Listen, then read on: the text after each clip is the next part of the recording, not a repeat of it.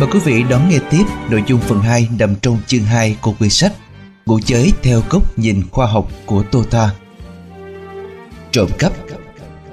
Thời Diệu Pháp, con người sống và sinh hoạt hiền từ, đời sống không tích lũy nhiều của cải vật chất, cho nên vấn đề trộm cắp ít xảy ra. Chúng ta có thể đối chiếu lại đời sống nơi những vùng thôn quê chất phác hoặc là các vùng dân tộc thiểu số hiền lương. Chỉ xảy ra nhiều về sau khi mà con người bắt đầu tích lũy dư thừa, lười biếng, so đo, rồi trộm cắp vặt diễn ra.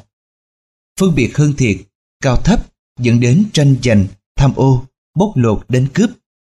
Nói chung gọi là tước đoạt. Vì thế, nếu phân tích hành vi trộm cắp hiểu theo phạm vi hẹp thời xa xưa, thì ngày nay thời mạt Pháp sẽ là hành vi tước đoạt biến ảo khôn lường.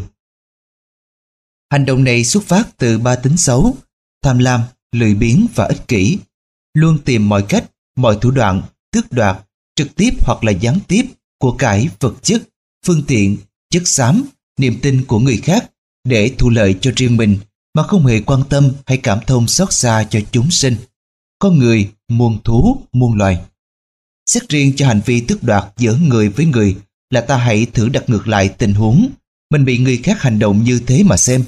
Bao nhiêu công sức dành dụm nên của cải, vật chất, phát kiến sáng tạo, đặt hết niềm tin, nay lại bị người khác tước đoạt một cách không thương tiếc, thì điều tất nhiên là mình sẽ phản kháng mãnh liệt trở lại đối tượng bằng hành động tất yếu, đó chính là sự căm phẫn.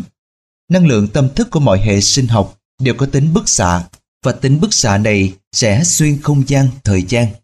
Cho nên khi thực hiện hành vi trộm cắp, tất sẽ bị người đời chửi bới, nguyền rủa, thậm chí đánh đập, trả thù, khiến cho thân tâm không ổn, rối loạn suy sụp. Về trực tiếp, đó là hành động của thân thức như là chân trình mò, luồn lách, tay cậy phá, vơ vét, chộp nắm, bóc hốt, thực hiện việc lấy trộm tài sản của người khác hoặc là dùng thế lực, hung khí để mà cướp bóc. Khi bị mất của cải vật chất quá lớn, quá quý giá đối với người bị hại, khiến họ đau khổ cực cùng, có thể dẫn đến phẫn uất mà tự tử. Vô tình gây nên hành động giết người, sát sinh gián tiếp, thì hậu quả, năng lượng phản kháng của người bị hại cộng với thân nhân, cộng với đám đông hữu hình, vô hình sẽ tác động lên đối tượng hành động tước đoạt, và rồi hiệu ứng nhân quả sẽ giống như đã phân tích. Về gián tiếp là hành động của khẩu như là ra lệnh, xúi dục, kích động, và ý như là tham ô, móc ngoặt, đầu cơ, soán quyền, bóc lột, tôn tạo, mê hoặc. Quan chức tham ô chỉ đạo sai đường lối là tước đoạt gián tiếp tài sản của nhân dân. Doanh nhân móc ngoặt, đầu cơ, chiêu dụ kinh doanh ảo, đa cấp là tước đoạt gián tiếp của người thân, của nhân dân, hoặc là tính toán bóc lột công sức người lao động là tước đoạt gián tiếp của công nhân, nhân viên.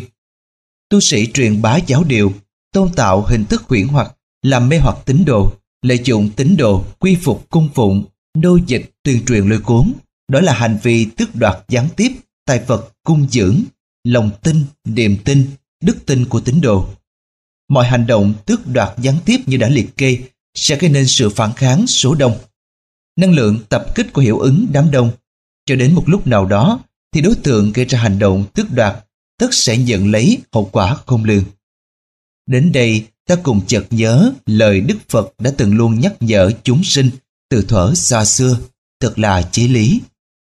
Ta và vạn pháp đều nương nhờ lẫn nhau, ăn xin lẫn nhau.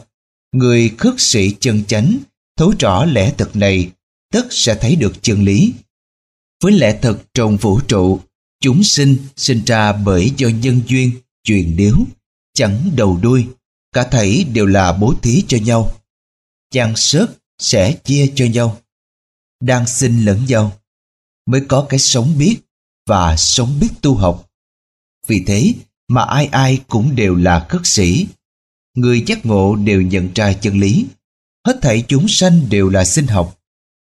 Kìa chúng sinh, đang sinh với cỏ cây, nước, đất, thú, người. Trời đất, tất thảy đều sinh cả, sinh lẫn nhau.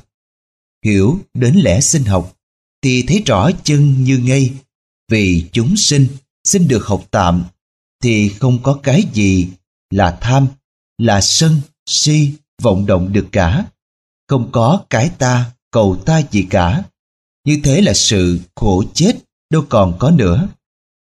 Con đường khất sĩ của chúng sinh ấy trong sạch chánh lý lắm, chẳng xấu xa đâu, bởi chúng sinh vô minh lầm lạc, tưởng phải làm quấy, làm quấy làm phải, nên hàng ngày lấy cắp ngang giành của nhau, không màng xin hỏi, gây sự bất công đàn áp, tội lỗi chứa chấp riêng mình, càng ngày càng to lớn quên lãng không hay, nên ngày nay mới khổ chết như cõi đời.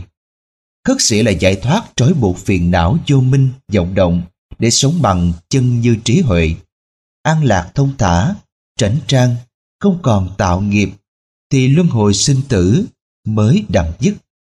Mãi mê lăn lộn tranh đoạt mãi trong vòng kiền danh sắc mà chúng sanh quên đi điều cơ bản. Chính vì thế mà cuộc sống tốt đẹp thực sự không thể nào tìm thấy rõ.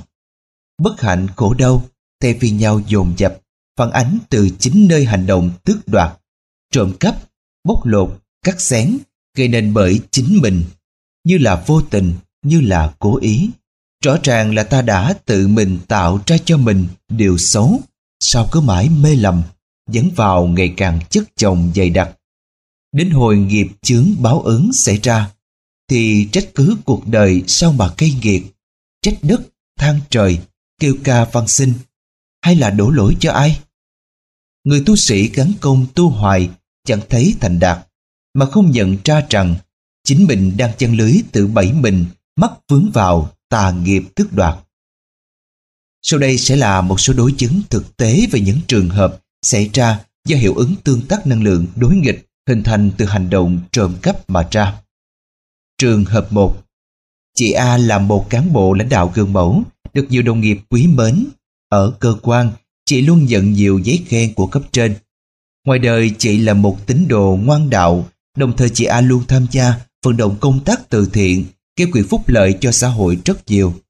Đột nhiên, chị A ngã bệnh đau ngực kỳ quặc, lúc nặng lúc nhẹ giống như bệnh giả đò. Trị liệu nhiều nơi mà không tìm ra được bệnh.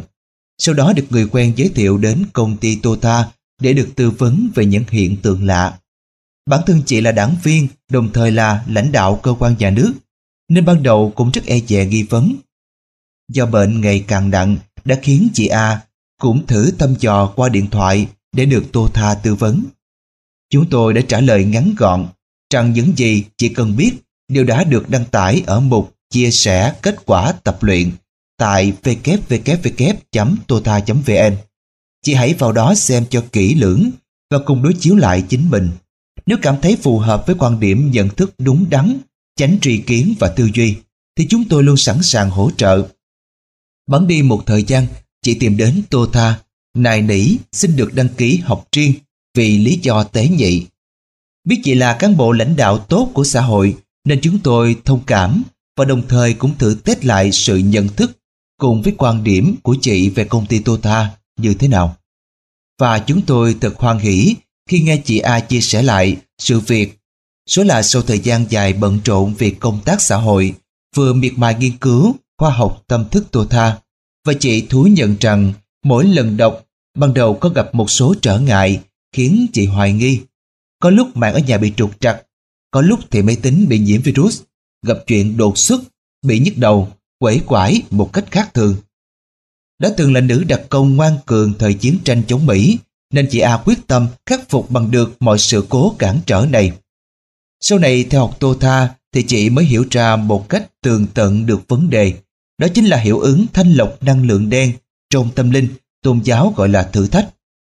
Rồi dần dần chị A cảm nhận hình như mình bị lôi cuốn một cách kỳ lạ.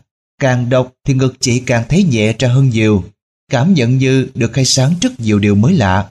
Sau đó thì chị thành tâm tìm đến Tô Tha với mong muốn thiết tha kính nhờ công ty tư vấn về căn bệnh của chị là do sự tác động bởi năng lượng đối kháng của quá khứ hay do hiện tại gây nên, để giúp chị có thể sửa chữa lại thân tâm mình sao cho trọn vẹn.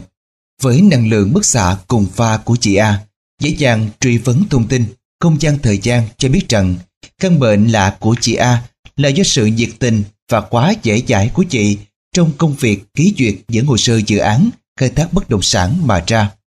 đã vô tình tiếp tay cho những kẻ đầu cơ gây ra những hành động như là chi trời nhà dân và đền bù không hợp lý. Đó là hành động tước đoạt đất đai và tiền bạc, sinh ra sự đối kháng năng lượng tâm thức, tức là sự phân uất của người dân.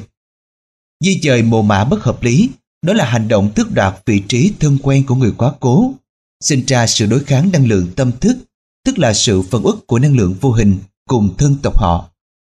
Dàn dựng thị trường bong bóng bất động sản gây nên sự lũng đoạn kinh tế đất nước, đó là hành động tước đoạt, đồng nghĩa với nghiệp trộm cắp tiền của cùng với công sức đóng góp của nhân dân, sinh ra sự đối kháng năng lượng tâm thức, tức là sự phân uất của hàng loạt người dân, năng lượng vô hình. Phân tích đến đây, chỉ ai chợt trùng mình thức tỉnh thì ra bấy lâu nay nhìn đường xá ngày càng mở rộng, nhà cao tầng ngày càng nhiều hơn, cứ tưởng rằng mình nhiệt tình ký duyệt dự án làm giàu cho đất nước, nào ngờ đâu do thiếu sáng suốt vô minh để nhận thức và phân tích vấn đề một cách đúng đắn mà mình đã vô tình tiếp tay cho những hành động tước đoạt, đồng nghĩa với sự hứng chịu những tác động của năng lượng tâm thức đối kháng, làm sinh ra căn bệnh lạ của mình. Tự suy ngẫm lại, chị vẫn còn may mắn hơn rất nhiều so với sếp trên của mình. Cả gia đình bị ung thư một cách khó hiểu, chạy chữa trong và ngoài nước đều vô vọng. Từ khi hết bệnh và hiểu rõ về quy luật năng lượng tâm thức, luật nhân quả đối ứng, chị A chợt nhớ lại chuyện sếp trên của chị là một cán bộ mẫu mực, năng động, đã từng duyệt những dự án khu chế xuất công nghiệp, trên danh nghĩa là tạo công ăn chuyện làm cho nhân lực dư thừa, thúc đẩy công nghiệp đất nước phát triển, theo chiêu bài hợp tác và viện trợ nhân đạo của các công ty lớn nước ngoài. Nhưng nào ngờ đâu đã gián tiếp nhận làm bô trác công nghiệp cho họ. Đất đai sông ngòi bị nhiễm độc nặng, hoa màu, hoa quả, cây trồng bị nhiễm độc, tôm cá bị chết, người bị ung thư, sát sinh hàng loạt. Tất nhiên, gia đình của sếp cũng như vậy thôi. Điều đáng buồn nhất là có vài lần chị A và toàn cơ quan cũng đều bị cuốn theo vòng xoáy của kinh tế thị trường ảo. Nhìn sang các cơ quan bạn ngày càng giàu mạnh lên, ngày càng nhiều bằng khen thành tích, cho nên chị cần phải có phương án phấn đấu đổi mới đời sống của cán bộ viên chức để hồng sánh kịp cơ quan bạn. Cho nên phần lớn thời gian của những cán bộ ưu tú trong cơ quan chị đều dành sang cho việc tư duy về thị trường chứng khoán, bất động sản, hay là thay thế dần năng lực chuyên môn hiện tại của mình, cùng bao lý tưởng trong sáng ấp ủ từ ngày ấy cho tương lai đất nước. Nay chị A đã tỉnh ngộ, đã nhận ra, và chị đã được chữa lành bệnh một cách tự nhiên. Thân tâm chị đã thực sự an lạc. Trường hợp hai. Anh B là giám đốc năng động của một doanh nghiệp nọ, rất thành đạt, tham gia nhiều chương trình từ thiện, được báo chí đăng tải nhiều. Một ngày nọ, anh bị chứng bệnh nhức đầu nặng, chữa trị nhiều bệnh viện trong và ngoài nước, vẫn không hết. Đến Tô Tha xin được tư vấn. Lúc được kiểm tra lại năng lượng tâm thức, biết rằng hiện tượng nhức đầu của anh B là do hiệu ứng tác động ngược pha của đám đông, tác động liên hệ sinh học của anh B mà ra. Xuất phát từ việc kinh doanh, đó là khiến nhiều công ty khác bị phá sản, trả lương nhân công thấp để tăng lợi nhuận, đối nghịch nhân tâm. Tự hỏi những việc làm từ thiện được nhiều giới truyền thông loan tin, tưởng là lớn lao của anh B, liệu có bù trừ nổi những tà nghiệp đã gieo. Hành động dùng mưu mô hạ bệ đối thủ để tước đoạt thị trường kinh doanh, bóc lột tiền lương công dân như đã nêu. Sau khi đến gia nhập với gia đình Tô Tha chân thiện mỹ, cùng học tập cách chỉnh sửa lại thân tâm, giúp giáo hóa định hướng tâm thức chân thiện mỹ, sau thời gian ngắn đã giúp cho anh B tỉnh ngộ ra, đồng thời thấy được sự sai lầm, thiếu sáng suốt của mình do bị lôi cuốn theo vòng xoáy vô tận của thế giới danh sắc hảo huyền, đã khiến anh đánh mất đi những hoài bão ngày ấy của thời sinh viên đồng nhiệt, hồn nhiên, không hề toan tính. Chỉ mong muốn sau khi ra trường sẽ cùng các bạn thân cống hiến tri thức cho xã hội, mang lại sự tốt đẹp cho mọi người. Nay, anh B đã tỉnh lại và đã nhận ra anh đã được chữa lành bệnh một cách tự nhiên. Thân tâm anh đã thực sự an lạc. Trường hợp ba. Vị tu sĩ C bị đau nặng ở một bên vai, chạy chữa nhiều nơi vẫn không khỏi. Lý do là C thường xuyên tham gia những đợt từ thiện nhỏ đến lớn do công sức tiền tài của các tín đồ đóng góp mà thành. lúc được báo chí truyền thông đăng tải lời tri ân, đều nêu tên duy nhất vị tu sĩ C có công đóng góp. Rõ ràng, vị C đã nhân danh thay cho các tín đồ, gánh công mình thay cho họ, đồng nghĩa với hành động tước đoạt, tức là trộm cắp thầm lặng công sức và tài vật đóng góp của đám đông, cho nên sẽ ra hiệu ứng năng lượng tương tác đối kháng, tác động lên hệ sinh học của đối tượng C, làm cho chị C bị chứng bệnh nặng ở một bên vai. Trường hợp bốn, anh D là giám đốc công ty. Bản thân của anh D rất chuyên cần học hỏi, nghiên cứu, cần cù lao vào làm kinh tế đủ thứ, nhưng không thành công. Có những thất bại đối với anh, người trong cuộc không thể nào ngờ tới tại sao lại xảy ra một cách kỳ lạ như vậy. Còn anh kể từ hai năm nay, cứ mỗi lần cầm sách đọc hoặc ngồi lên máy tính thì lại bị chứng buồn ngủ vô cớ. Các con anh học hành ngày càng sa sút, tất cả hoàn toàn ngược lại so với thời điểm cách đây hai năm về trước. Cũng nghe theo lời bạn bè chỉnh lại phong thủy, giải vận, phóng sinh, làm từ thiện đủ thứ mà vẫn mãi khó khăn trong khó khăn. Nào có ngờ đâu, luật nhân quả báo ứng phản ánh từ việc hành động thiếu cẩn trọng của anh D. Phát tâm sai trong việc làm đã tạo điều kiện cho người thân mình phát hành những sách báo vi phạm bản quyền, kinh tu học không đúng đắn, không đúng chánh pháp, gây mê tín ngày càng tràn lan. Đó chính là hành động vô tình tước đoạt chất xám của tác giả, tước đoạt đức tin của các tín đồ tu học một cách gián tiếp, cho nên xảy ra hiệu ứng năng lượng tương tác đối kháng, tác động lên hệ sinh học, kiềm hãm trí tuệ của đối tượng D, và đã khiến cho D cùng với các con của anh bị triệu chứng bệnh như đã nêu, buồn chồn, nặng trĩu, mê mờ. Qua những dẫn dụ đối chứng mà chúng ta đã cùng nhau phân tích, cùng đối chiếu lại với những diễn biến trải nghiệm giữa chốn đời thường, đã cho thấy rằng hành động trộm cắp, nói rộng ra chính là sự tước đoạt của cải vật chất, công sức, chất xám, niềm tin, diễn ra trong môi trường phức tạp và hỗn loạn của bối cảnh hiện nay, thời kỳ mạt Pháp, không đơn giản như đời sống cách đây vài thế kỷ hay hai nghìn năm trăm năm về trước, thời kỳ tượng diệu Pháp. Điều cần lưu tâm đối với người tu sĩ thọ thí cúng dường của tín chúng mà truyền bá sai giáo pháp chẳng khác nào hành vi tước đoạt công sức và đức tin của tín chúng. Phân tích hành vi tước đoạt sẽ gồm có bốn dạng mà chúng ta cần lưu tâm, đó là trực tiếp, gián tiếp, hữu hình và vô hình, tạo nên những tình huống bỉ cực bất ngờ, không thể nào lường nổi và khó thể nào mà tránh khỏi. Tất cả đều xuất phát từ việc đấu tranh khốc liệt bởi cơm áo gạo tiền và tranh giành hơn thiệt trong cuộc sống hàng ngày mà ra, đã tạo nên sự tương tác nghịch pha với năng lượng đám đông, bị đầu độc, bị cám dỗ bởi môi trường sống mà không hề hay biết, cứ lầm tưởng rằng đời sống ta không hề trộm cắp trực tiếp của ai cả, tương tự như hành động sát sinh mà nào có ai ngờ. Vì thế, không cách nào khác hơn, đó là hàng ngày mỗi người chúng ta hãy dành ra một ít thời gian để mà suy ngẫm, chiêm nghiệm, tự truy vấn, nhắc nhở lại chính bản thân mình sao cho ngày càng tốt hơn, đối chiếu lại giáo pháp đã học được để mà chỉnh sửa cho thân tâm luôn giữ được sự cân bằng, thì mới mong tránh khỏi những đối cảnh không lường bất ngờ ập đến, gây nên bao đau khổ trớ trêu mà thôi. Cụ thể, hãy sống một cuộc đời trong sạch và cùng nhau đối nhân xử thế sao cho đắc nhân tâm vạn sự ắt toàn tâm, thất nhân tâm nhất sự ắt nghịch tâm. Chúng ta có làm được không? Phần tiếp đến, chúng ta cùng nhau phân tích giới thứ ba có ảnh hưởng quan trọng đến sự tiến hóa của thân, đó là giới tà dâm.